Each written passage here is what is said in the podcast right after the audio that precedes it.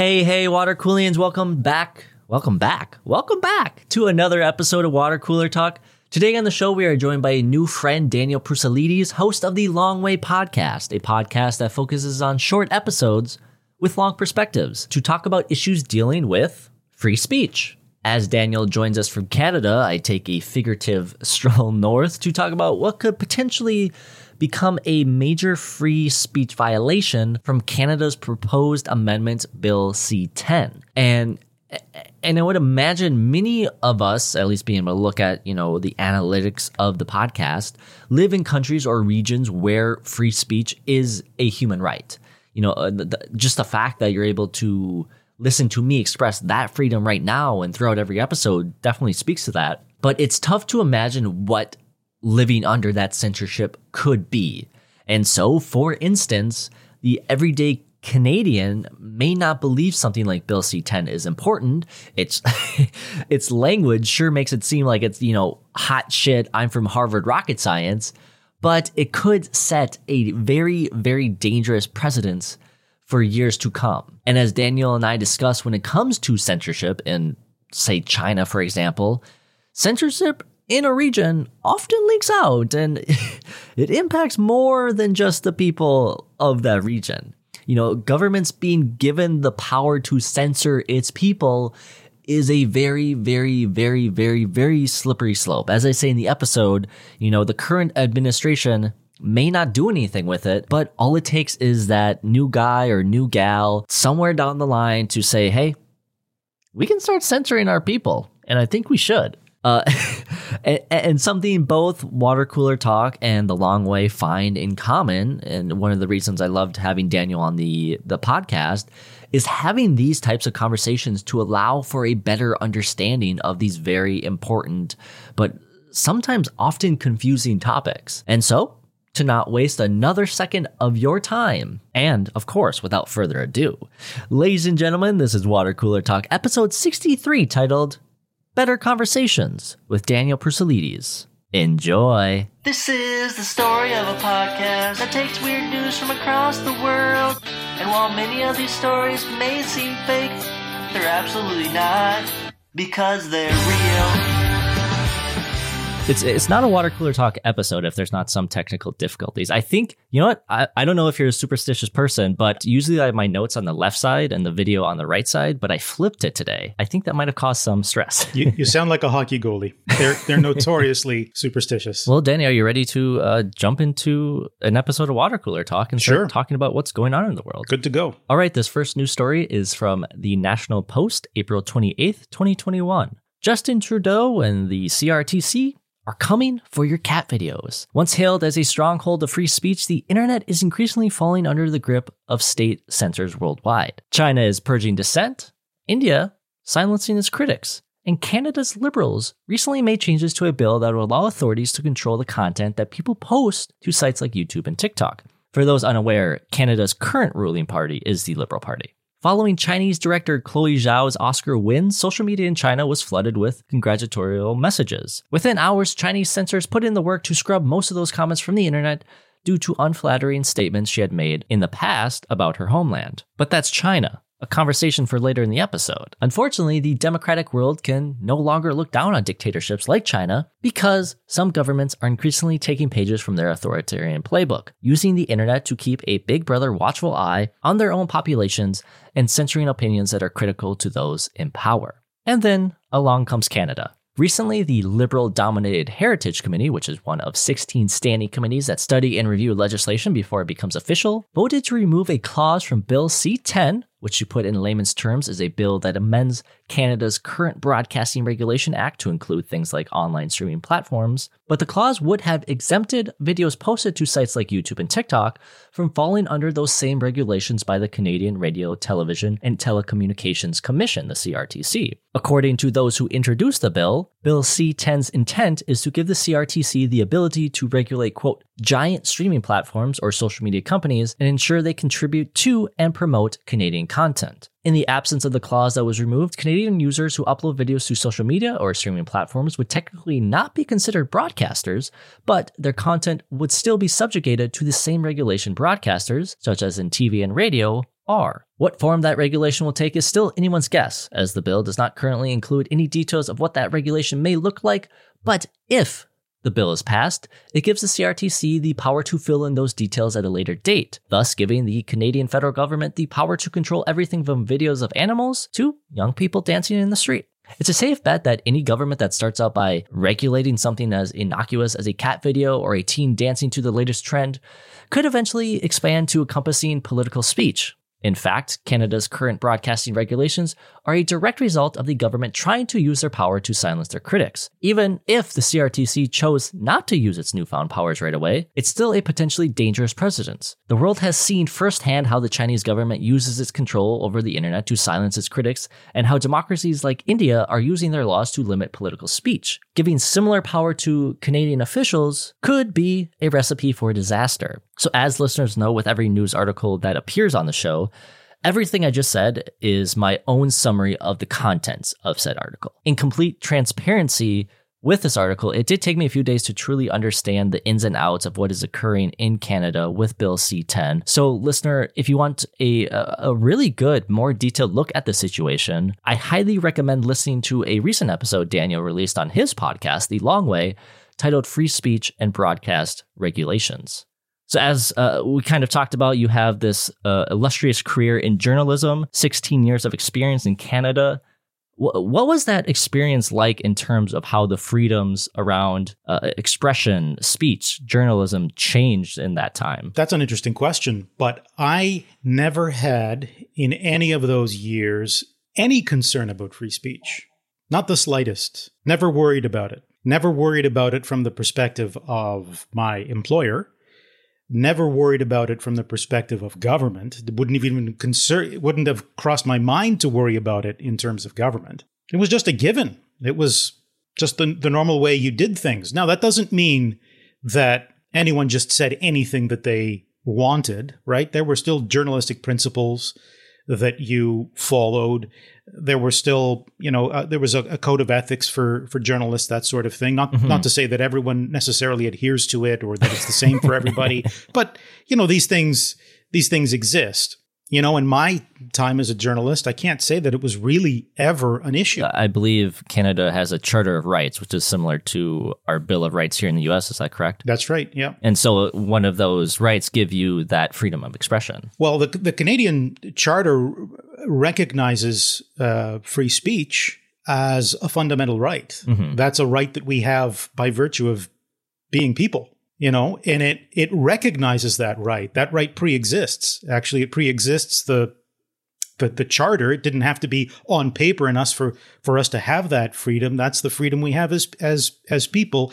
And the the constitutional documents simply recognize that. And so i mean when you get a bill like bill c10 that conflicts with that statement you know should canadians you know not just content creators should they be concerned? Well i mean there is a lot of concern about this. I, I think we need to be I think we need to be very wary as as people. That's my personal opinion.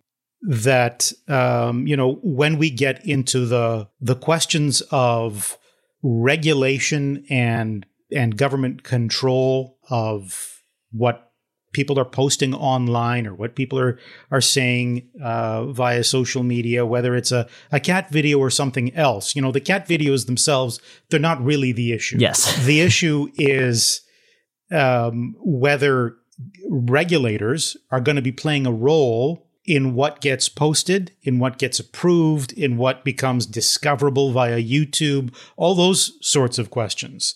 And what criteria they're going to place there which, by the way, are still quite vague. So there are multiple problems with that because when you've got that kind of regulation, it can have, as Michael Geist, was a guest on, on my own podcast, he's a University of Ottawa professor and he's a, a very noted free speech advocate uh, and a legal expert on top of that. He, he made a, a, really great point. He said, in, in a country like Canada, I'm paraphrasing here, you don't speak with permission of the state. Mm-hmm. And, and he's right about that. And we haven't been speaking with permission of the state all of these years. And I'm not suggesting that it would become that way uh, tomorrow if the bill were passed and uh, became law today. But the, the potential most certainly is there, and the direction is there. And I think that's what's concerning. In a democratic world, you should not have to ask your government to speak freely. You know, I'm firmly in the camp, which I hope most people are in this camp, that humans should have the option to express themselves freely wherever they are in the world. Obviously, with that, you know, as you talked about journalistic integrity, you know, your words do have consequences and you can't just say whatever you want to say whatever you want. But then to the aspect of opinions, you know, I have opinions, you have opinions. Some of those opinions, you know, may connect. Some of those opinions may not connect. If we live in a world where we're only allowed to have one consistent opinion, my way or the highway, you cr- you crush free expression. You we basically stop becoming humans. We become this this mindless workforce. You know, I'm I'm a firm believer that utopias are basically impossible, as close to as impossible. We're we're not uh, here at Water Cooler Talk. We don't deal in absolutes. We're not the Sith, but I do believe it's it's very hard to get to that idea of utopia because one of the things about a utopia is you give up your individualism. You know, my utopia may look different than your utopia looks. And it's just not possible to get to that point where we can all believe in the same thing and be happy about it and, and enjoy what our lives are becoming. Like you said, it's not just the cat videos, it could be something greater. You know, maybe this administration that's currently in power, maybe they don't use this power, if this bill is passed, for something bad. But putting it in place and another administration comes along that says, well, hey, this is kind of an interesting outlook that we could use to kind of control our nation a bit more, then yeah, eventually someone is going to use that inch to take a mile or to the meter system. I think it's like 2.5 centimeters to like one and a half kilometers or something like that. Yeah, yeah. The exact give an inch and take a mile conversion to the metric system is give 2.54 centimeters and take 1.61 kilometers. But if you give people that option, eventually someone is going to take it. I mean, I think that's the I think that's the danger here. It's not a mark of a healthy society where we're so fearful of each other. And I think I, I, had read this somewhere else too, where I think the the the hidden implication in a bill like Bill C10 is that the government doesn't trust perhaps the people with their right to speak, to speak freely. Mm-hmm. But by the same token, I think we're also witnessing uh, the people not really trusting the government with the power to uh, t- to govern that. There's a real breakdown of trust, and that's problematic because you you need to have that trust sort of flowing in both ways in order to have, you know, a healthier society, a more flourishing society, and one that works better and one that can accommodate all our differences. We're never all going to be the same. And that trust doesn't break down overnight. No. This is uh, years and years of, you know, broken promises and I know specifically um, just from what I read, so maybe you can correct me on this, but the the Liberal Party has kind of has a different look than it did when it got elected in 2015 as it does today. As far as like transparency and you know ah. uh, public goods and stuff of that nature. Well i mean i don't want to get uh, overly partisan. Yes. Mm-hmm. but I, I will say this that there are you know promises that have been broken uh, around things like transparency uh, or even access to information laws. I think you might call them freedom of information in the us where these things were supposed to be fixed. These things are supposed to be getting better. They're not getting better. They're getting worse. You know, there there are things like that. I I, I think one of the things that worries me is the tone of conversation. Often when we disagree, disagreement is going to happen. Disagreement is healthy. It's okay. You know, we don't all have to agree on the same thing in in some of the rhetoric around Bill C10, for example, I know one of the responses from the Prime Minister in Canada is to dismiss critics of the bill as wearing tinfoil hats, and that's. You know, I, I get it that in the House of Commons sometimes the rhetoric runs hot and, and and you're upset with with your political opponents. But, you know, that kind of comment about what I think are some pretty reasonable concerns from a very wide array of people that don't all fall on the same side of the political spectrum. I think that should make any government I don't care what stripe of government. It should make any government pause. Uh, once you start villainizing somebody who disagrees with you and you try to uh, silence that individual or that group or that movement, that becomes an issue. It, it really does. And looking at Bill C 10, trying to kind of understand both sides and why this bill would be put in place, why it shouldn't be put in place, I understand wanting to uh, have pride in the content that your country creates, you know, wanting to promote Canadian content. But as a content creator myself, and maybe you feel similar or maybe might feel different, but I want the option to create the best possible content. I don't want to have to be limited by, I think in Canada, for something to be on TV, it has to have like 50, 55% of the content like written, produced by a Canadian citizen. According to the CRTC, Canadian content on Canadian broadcasting stations must have 50% of their daily content be of Canadian origin, aka having Canadian creators, writers, producers, etc. I mean, this is just a broad generalization of just content in general and uh, the support of content, but your content should be able to stand alone. Like to kind of wrap that up in in a bow, I understand the reasoning for this, but I mostly agree with the fact that this is a option of controlling that expression. Yeah, I mean, I'm like like I said, I'm not a, I'm not an expert on the Canadian content rules. I do know that there are rules for what is considered Canadian content, and radio stations, for example, that play music have to play a certain percentage that come from you know Canadian musicians or that are considered Canadian. Mm-hmm. But I mean, we we watch plenty of American shows here, for example, that are you know zero percent Canadian content. Uh, and I don't know where Star Trek falls because you know William Shatner and Jimmy Doohan were both Canadian, but Yeah. in any case. So I, I mean, yeah, there are there are content rules and that sort of thing. But I, you you've just pointed at really what the problem is, and Michael Geist and others have, have pointed this out as well. That the the law, this new law, this new bill anyway, is in a sense treating content creators, you, me, uh, anyone else who might post something on YouTube or somewhere else, in the same way that they would perhaps uh, deal with the CBC or a major broadcaster. Yes. it's not the same thing, and you can't you can't treat these things the same way. I I think that's a legitimate point and a legitimate criticism of the bill. But the other issue is when it comes to really harmful things on the internet, you know, images of of of child sexual abuse or something like that, and these things these things are out there, and um, or really hateful comments.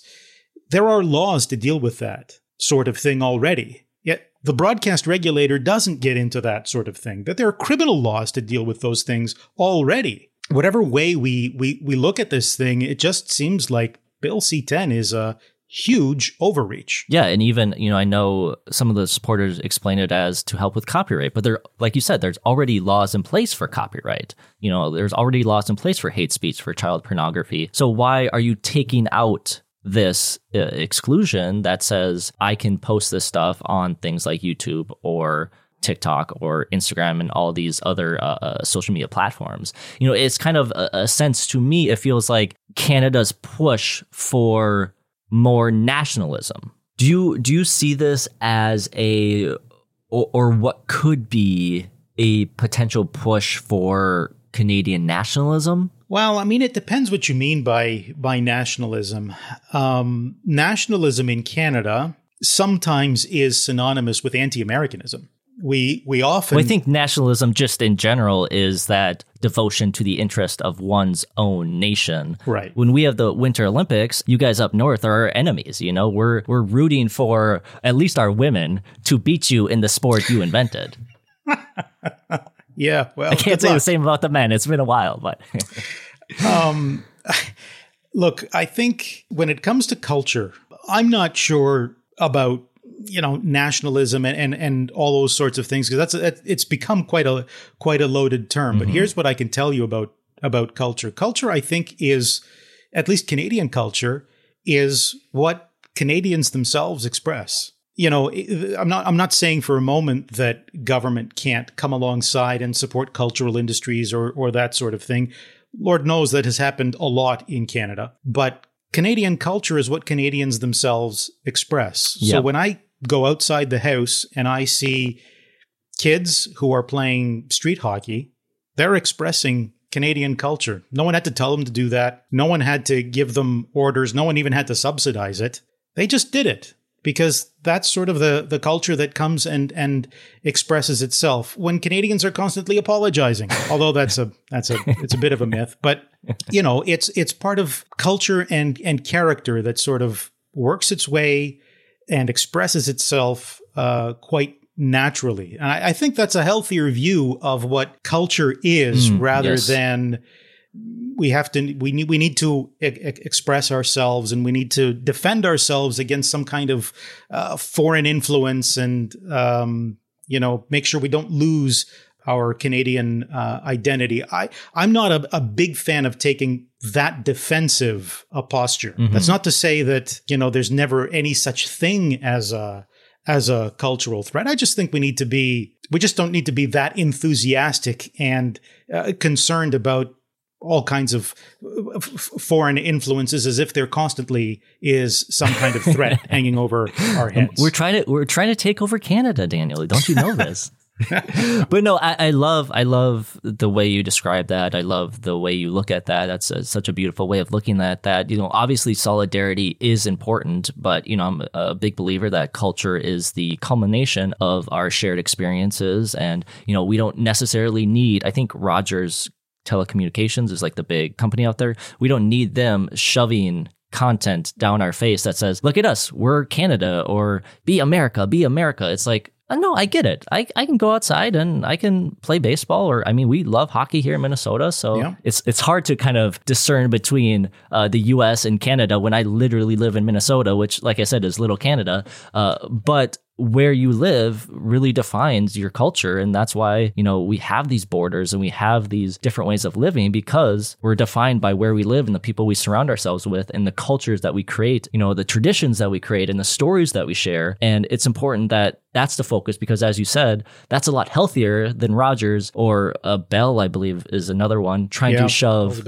nationalism and the solidarity down our throat. Let me give you another example of what I what I would call sort of a quintessential Canadian cultural thing. Again, that didn't require anyone to develop it. It just it just happens naturally.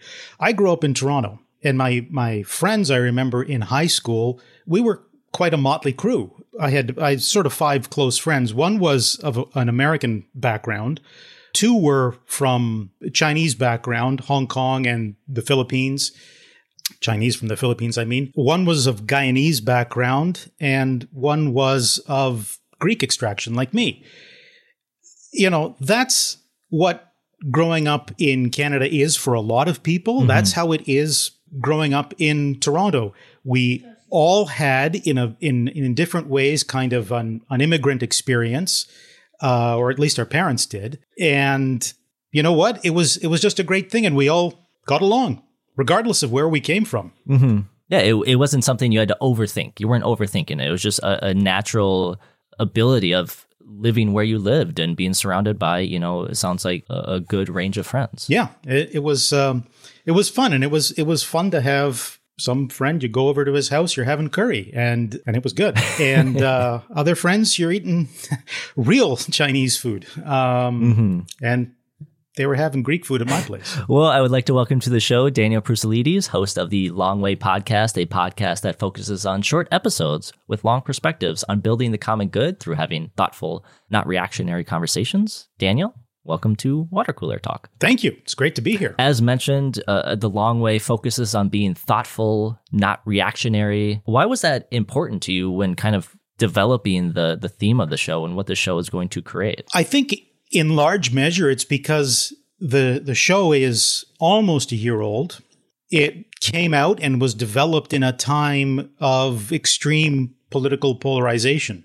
And both in Canada and the United States, perhaps more in the US than in Canada, but we're not that far behind, to be honest. yes. But at the same time, one of the one of the goals of the show is to kind of fill in some of the gaps that might be left by the news media and the way that they may cover any any given issue. So I, a, I don't want a podcast that's just constantly dumping on media and saying you didn't do this, that's fake news. I'm not interested in that. I'm also not interested in sort of angry, overly energetic, and deliberately nastily provocative talk either. I don't think that's helpful and it's not healthy. Mhm. Taking all of that together, what essentially we're trying to do is have better conversations about real issues uh, that you will read about or hear about in the in the media, uh, but perhaps in a way that the media won't cover. Yeah, you know, I think that's important. That's always been a similar premise to this show is having those conversations. Like I said, normalizing these types of conversations. You know, Bill C ten,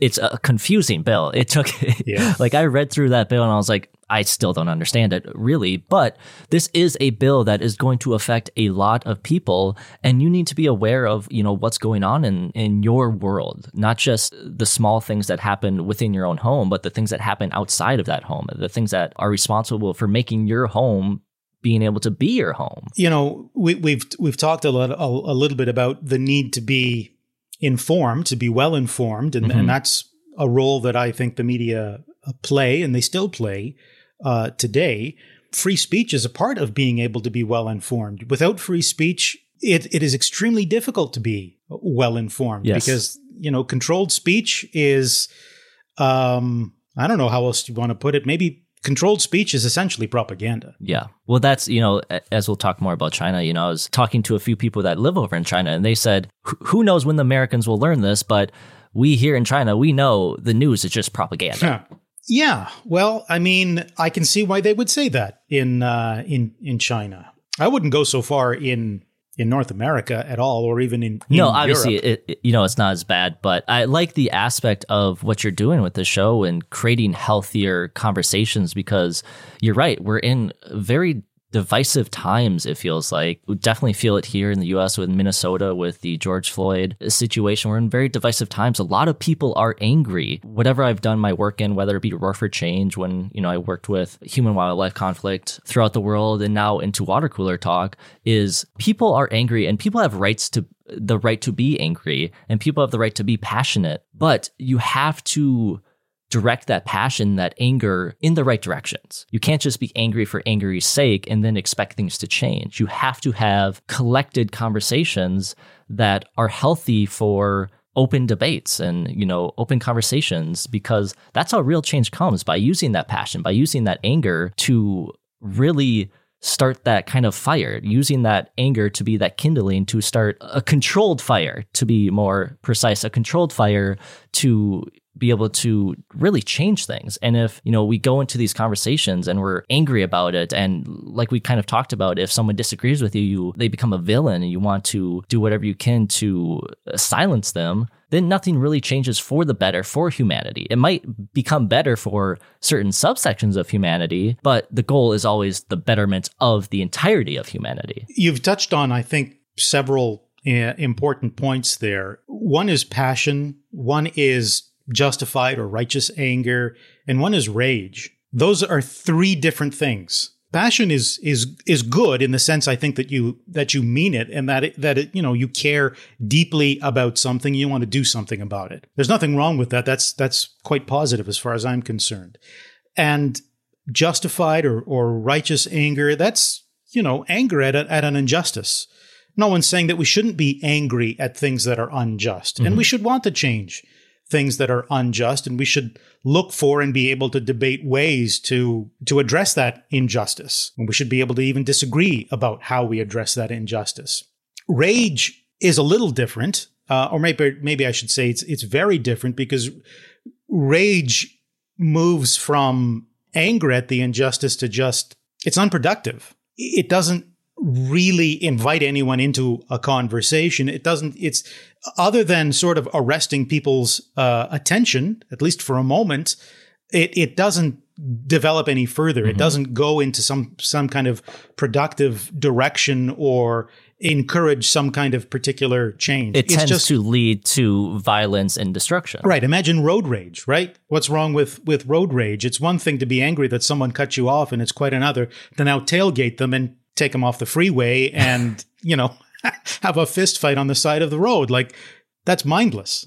So, so I, I think it's being able to sort of triangulate those and put everything in its place and sort of act in a in a passionate and and and uh, correct way to justified anger that we end up with with I think something that's positive. And people lead by example. You know, people if they see the type of content that you're releasing, this good quality content that has good quality, meaningful conversations that have good using good a lot, but have a good impact on the world, then they're going to say, "Hey, we can have these types of conversations. We don't have to revert to these types of conversations that we've been having. We can have a, a, greater understanding of what a conversation can be and the impact that conversation can have. One of the ways that we've tried to describe that on the long way is by expressing sort of three values, I guess mm-hmm. living together well, respecting our many differences, and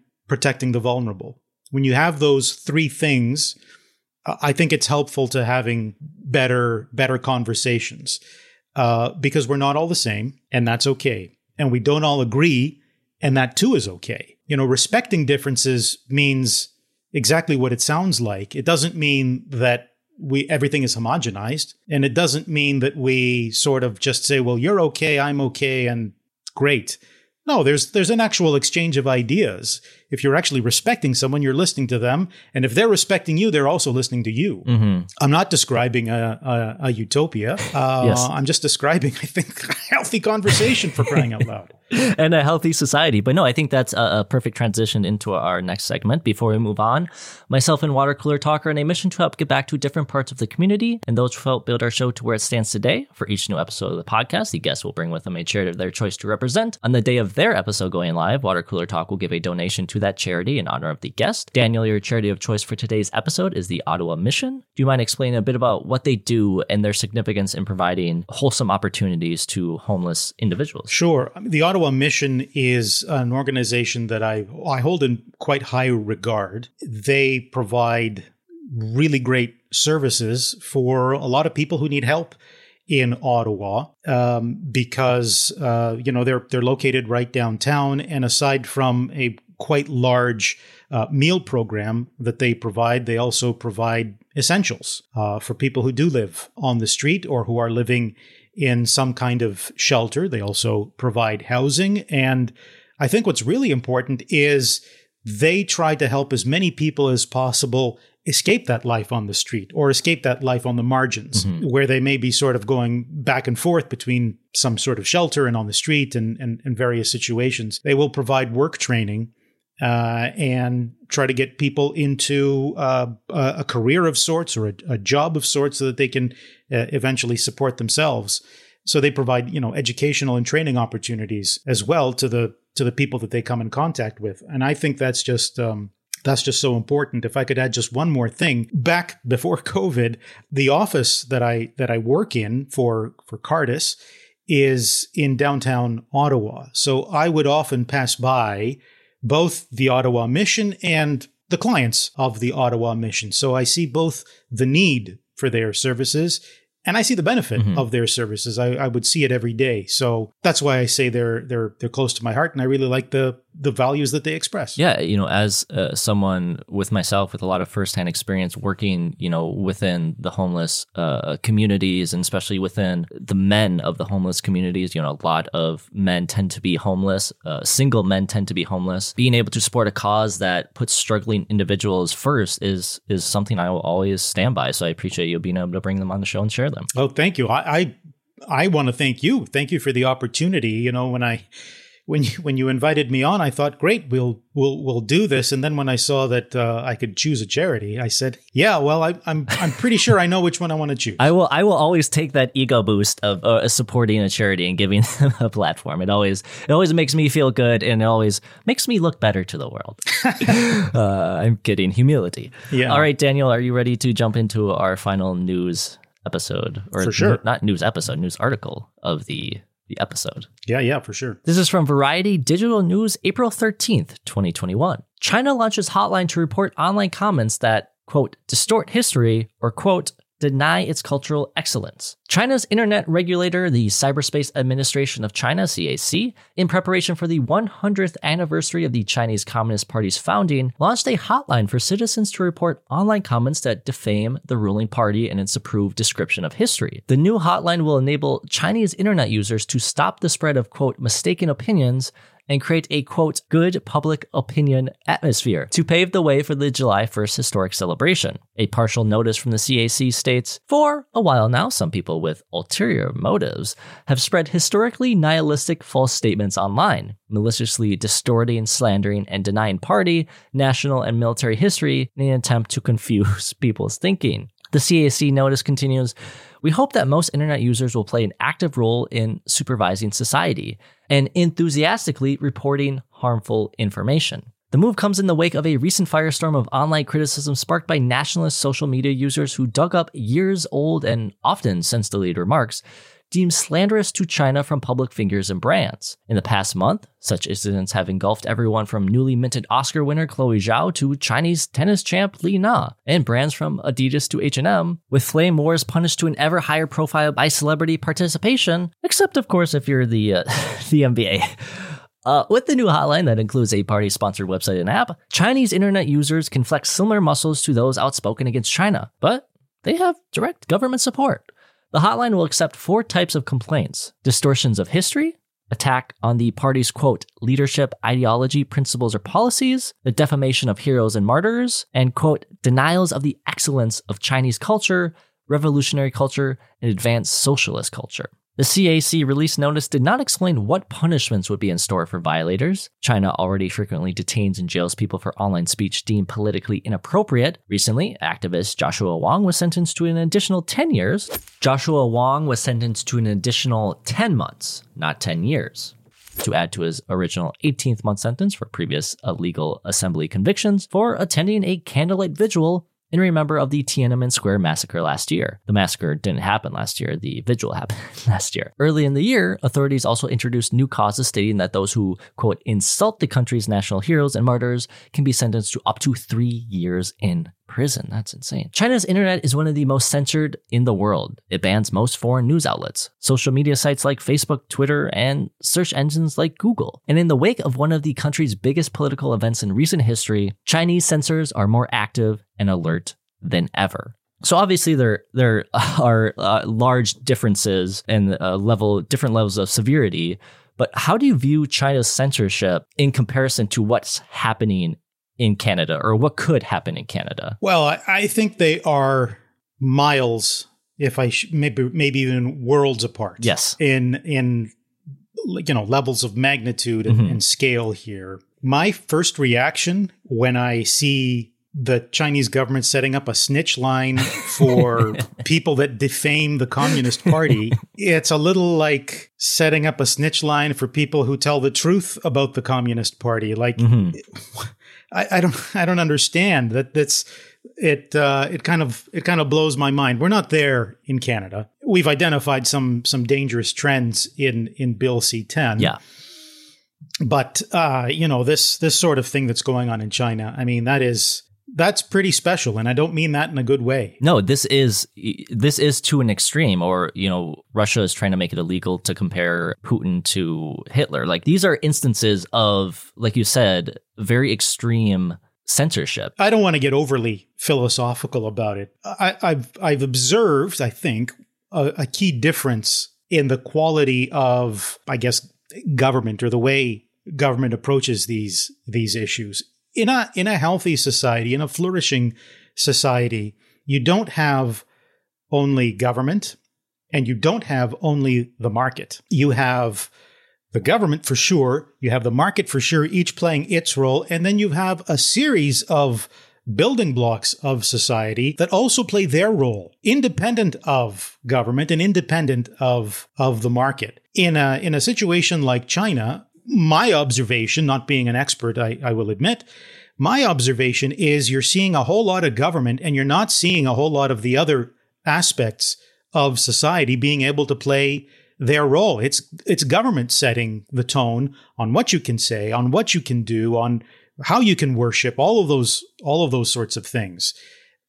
I'm not giving it's not some grand revelation that that's a very unhealthy uh, approach to to say the least. yes, yeah. The the point is that when we look at our own society now and we look at sort of the trends and ways that laws might change here, I think we need to look at them from the perspective of are they actually going to help us flourish as a society? Are they going to keep all those building blocks between the market and government Mhm. in a healthy state, or are they going to damage those building blocks? Because if they do, if they're going to start limiting in unjustified ways all of those sorts of social institutions, then I think w- we have a problem there, and and we have to nip it in the bud. It's a problem that's not contained in China. It's going to seep its way out into other nations. And something that I've always thought about, about being vocal about the Chinese government is if I travel to China, I can get arrested at the airport for things I've said in a podcast that I'm recording in my basement in Minnesota. And and that's a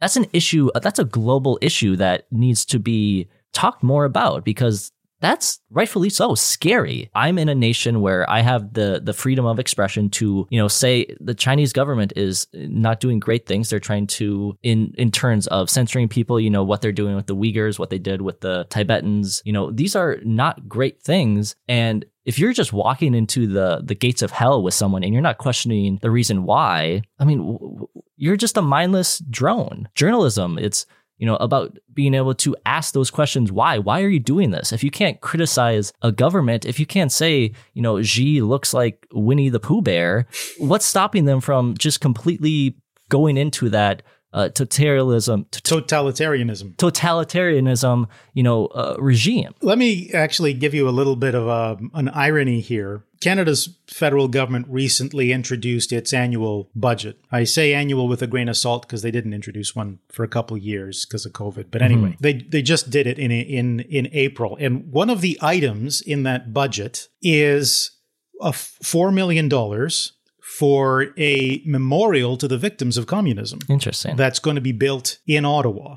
You know, we're we're we're talking about all these things, we're worried about internet censorship in Canada. But at the same time, we've got four million dollars for this memorial. Now, the memorial, I think, is a is a fantastic idea, and it was a previous government that got the ball rolling on that. But it, it it's it's happening, and it's just one of those one of those ironies that you that you see in life. On on the one hand, we've got concerns about in potential internet censorship, and on the other hand, we do recognize that there are victims of communism historically, and and I would argue even today. just kind of more so generalizing it how should nations be viewing the teaching of their history? You know what's that honesty level? Because you know if I, if I try to sell you a car for example i know there's things that are wrong with this car but i have a motive to sell this car because i may need to pay your bill or something. I'm not going to say hey yeah you know daniel the transmission is shot and by next week that car is going to be a, a cloud of smoke. And so with history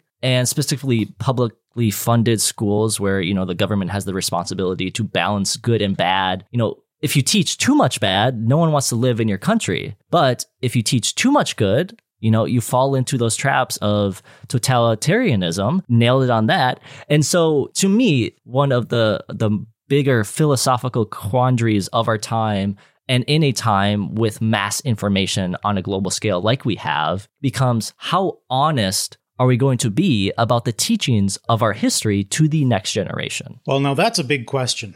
It's all it's become a bigger issue, uh, especially recently. You know, history is it's always a question and always an issue that engenders a lot of debate uh, and disagreement. So, I mean, I would go back to some of the earlier things that we said, and you you need to be able to have healthy discussions of that, recognizing historical injustices that that have happened. Uh, you know, they've happened in the United States. They have happened in Canada too. Nasty things uh, have happened uh, in this country uh, against all kinds of people, and I think we would do well to recognize them.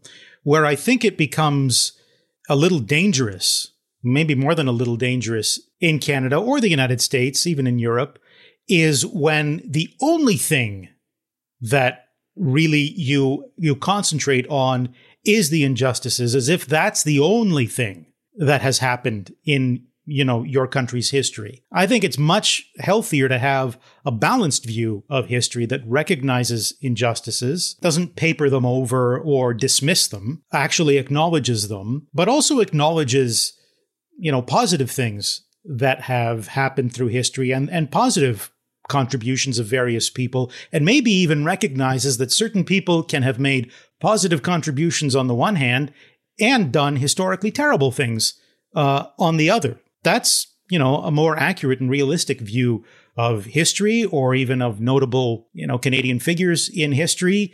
You're you're not going to have perfect people right in in your history. You're just you just don't. We're we're people. We're imperfect by nature. Mm-hmm. I, I think I think just historically you need to acknowledge that. Otherwise, you end up in the situation uh, like China, where the government doesn't want you to be even able to say an, an, an accurate statement about uh, the Communist Party or the what what they would term as you know the great heroes of uh, of Mao's revolution, or the situation in in in Turkey, for example, where you know you can go to prison, and journalists have for insulting the republic, uh, whatever that means, uh, or uh, I don't know that you would go to prison for it, but you know, you deny the Armenian genocide, you deny other genocides that have happened, like the genocides of the Pontian Greeks or the Assyrians uh, in Turkey. Like all of these sorts of issues, they're not theoretical; they're they're they're really quite real. And what what happens in uh, in China is just kind of just one example of things we've seen all all, all over the world. And and once you really start trying to change history, you're trying to change your own history, you know, the best example of history is you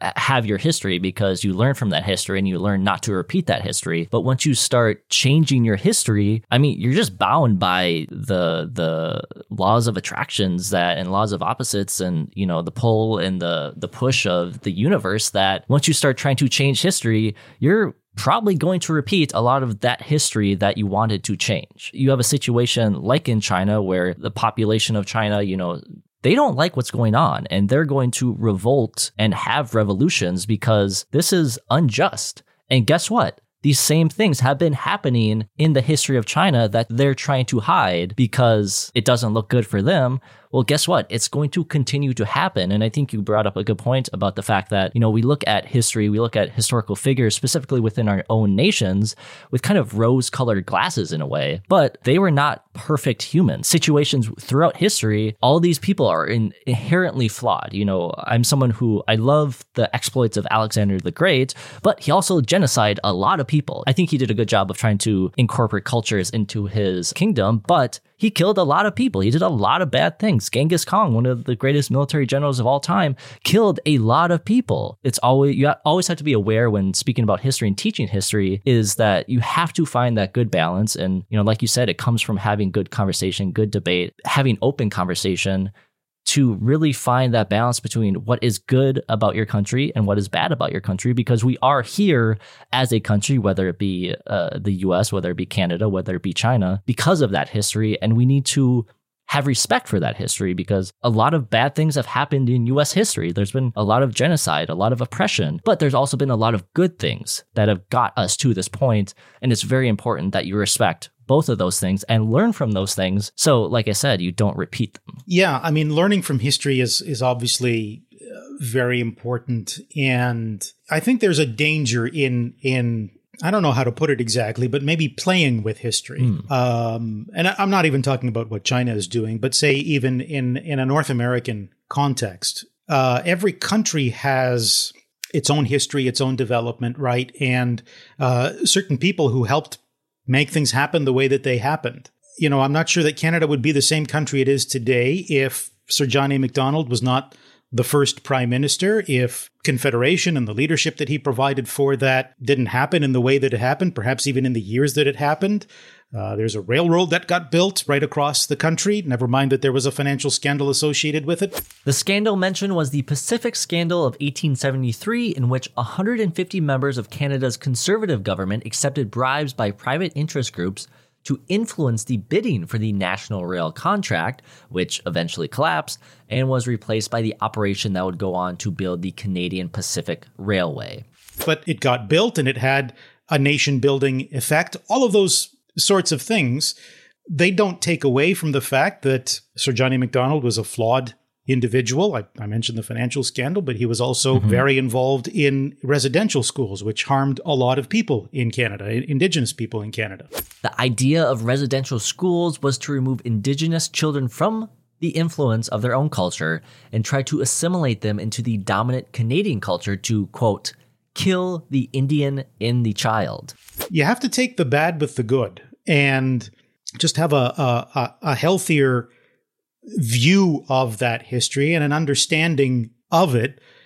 I, get a little worried though when the concern about the injustices of the past go so high and uh, so so high uh, that they reach the point where you undermine the very basis uh, of the country that exists, and you you question its entire legitimacy. That to me is is worrying. I, I don't I don't think we need to go that far in order to recognize and even deal with the injustices of the past. Yeah, that's I I love the way you look at that because it is important to look at those injustices as what they were, what they uh, the good, the bad, what they provided the country, but you don't have to go like you don't have to act like you're going back in time to fix those things in the present. Yeah, going back to fix those things is you know perhaps nice. And, you create more issues. Yeah, it's it's it's it's nice in theory, and it makes for good sci-fi. Um, you know, some of the the best sci-fi stories or, or or movies I've seen involve you know time travel and trying to correct some sort of historical in, injustice, but in, in, any case, it's uh, you, you can't go back. Mm-hmm. You can't go back. You can write about going back, but you can't go back unless you're China, which unless or or unless you know you end up in some kind of dystopian novel where you just rewrite history and rewrite newspaper stories, um, like in in 1984. Well, Daniel, thank you for taking the time to share your perspective on some of the strangest and most interesting news stories the world has to offer in a productive and meaningful conversation. Listeners, if you would like to support Daniel's podcast, The Long Way, as well as supporting his work with the Canadian think tank Cardus, you can do so by following him on Twitter at dprouss, spelled D P R O U S S, visiting thelongway.ca, because it is a Canadian website, to learn more about his podcast, or by directly connecting with Cardus on Instagram and Facebook at cardus.ca. And of course, to make it easier for you, those links will be included in the description of this episode and on our website, www.watercoolertalkpod.com. You know, as you've been mentioning a, a few times here, Daniel, you're a huge sci-fi fan. Can you give me the the uh, an obscure sci-fi movie that more people need to watch? I don't know about obscure. I would say maybe one that perhaps people are not that familiar with is one called Colossus, the Forbin Project. It's from the 1970s and it involves two supercomputers, one in Washington, one in Moscow, and they each control sort of their country's um, nuclear arsenal. But these computers then take over and get into a conversation with each other and interesting things happen. I don't want to spoil it for anyone, but it is a fabulous movie. Really, really entertaining. And um, I just I, it's uh it's it's one of the great stories I think in uh, in sci-fi, at least from the 1970s. Well, I appreciate that. Sounds like a, a fun movie night. All right, as always, thank you to all my listeners for listening to another episode of Water Cooler Talk, the only such podcast on the internet, hosted by myself and guest hosted today by Daniel, where we take the strangest and most interesting real life news stories from around the world and just try and have a good old conversation about some of the ideas discussed in those bizarre news stories. Daniel, we are now to my favorite portion of the show where I hand off the show to you. I give you hosting duties uh, to close out the show however you see fit. So, Daniel, the floor is yours. Thank you, Adam. Uh, it's been just such a pleasure to be with you on on water cooler. I have never participated in a you know a conversation quite like this before. Well, not a not a recorded one. Many sorts of conversations like this, you know, in coffee shops back in the old days when we were allowed to do that sort of thing, or you know, back in my university days. But uh, I've just really appreciated the the opportunity to uh, to to be here with you and to discuss. I think what are some some really important things. Uh, free speech is important to me, and I think we need to guard it. You know, to to to guard it with uh, with enthusiasm and with passion uh, as you mentioned, and uh, history is another topic that's you know obviously important to you. It's important to me, and it's another one that I think we need to just have a healthier approach toward. And um, I, I, hope we're able to have better conversations uh, in the future about all these kinds of issues in Canada, in the United States, anywhere around the world. Let disagreement flourish, but let better conversation lead the way. Well, I, I 100% uh, appreciate you being able to be on the show today, Daniel. It was a wonderful conversation. I love when you can have more of these kind of philosophical conversations where it's not so much, you know, the need to know facts and to need to know figures and all of those things. You know, obviously we had things here and there, but I love just the being able to touch upon those broader ideas and, you know, have a good conversation that doesn't need to be cemented in what we know, but rather by what we think. And I think that helps create better conversations as well. So thank you very much for being able to come on the podcast today. Thank you. Anytime. Well, until next time, listeners, peace. This is the story of a podcast that takes weird news from across the world. And while many of these stories may seem fake, they're absolutely not because they're real. Please enjoy a short clip from Daniel's podcast, The Long Way. The included clip is from the longer conversation Daniel has with Michael Geist titled Free Speech and Broadcast Regulations. There are a lot of regulations and requirements that go on broadcasters that you or I, or most people, I think, would probably have trouble trying to meet if we actually had to. I think that's right, and um, I, and that's not again. That's not to say that there isn't a role for regulation in this space, but uh, this attempt to regulate all this speech, I think, really does raise serious concerns. I think the compliance issues are significant. I think we could see some of the large sites that host user generated content say that if this is the kind of legal framework that Canada wants to implement and adopt, it's of course free to do so, but they aren't going to permit Canadian users uh, on their site, or at least not permit them to post content on their site because they simply can't comply effectively with these new sets of rules. It's costly, it's uh, exceptionally complicated, and I think most importantly, it's just strictly unnecessary and may well be unconstitutional. I guess one of the areas where I would worry a little bit, maybe more than a little bit, would be among sort of the panoply of requirements that the CRTC has for broadcast content. One that uh, that some have pointed out is the need to safeguard and enrich the cultural, political, and economic fabric of Canada. I'm not exactly sure what that means. I would imagine that if it's defined fairly broadly, that it's not really a problem. But if it isn't, and if it's defined uh, narrowly, I could see that requirement, even if YouTube and others were to, you know, go along with it, I could see that kind of a requirement killing a whole lot of debate, discussion, even healthy democratic disagreement because of some sort of narrow definition of what it is that safeguards and enriches that, you know, cultural, political, and economic fabric. Yeah, no, listen, I think this throws open a myriad of regulatory possibilities. That's clear. The CRTC's powers are extensive. I think that in a world where you had a closed system of licensed broadcasters, the argument would be that made a whole lot of sense. You wanted to ensure you had a broadcast regulator with appropriate levels of powers uh, because spectrum was limited, the number of channels in effect were limited. It's a it was a privilege to uh, have one of those licenses, and so ensuring that the public interest and the public good was met was sort of part of the bargain, so to speak, and for having being one of the privileged few to have these licenses and have access to the spectrum. That's obviously not the world we live in anymore. People can listen to this podcast in the same way they can listen to anything else on the radio or um, or watch something uh, on a conventional television or have it streamed through a different different kinds of services. Now the government would like you to believe that the that dictates or suggests that what we need are the same rules for everyone and that are that is the same conventional broadcast rules. Now, I would say they're wrong. That's again not to say that there are no rules applied online, but to say that we're going to adopt the same kinds of rules and vest in the regulator the same kind of power over what has shifted from a relatively small number of speakers, so to speak, who had this kind of access, now to millions and millions of Canadians who are themselves actively engaged in this kind of speech. And to have the government turn around and say a program is a program is a program. It doesn't matter if it is the newscast on a main uh, television channel or a podcast uh, or even just a TikTok video.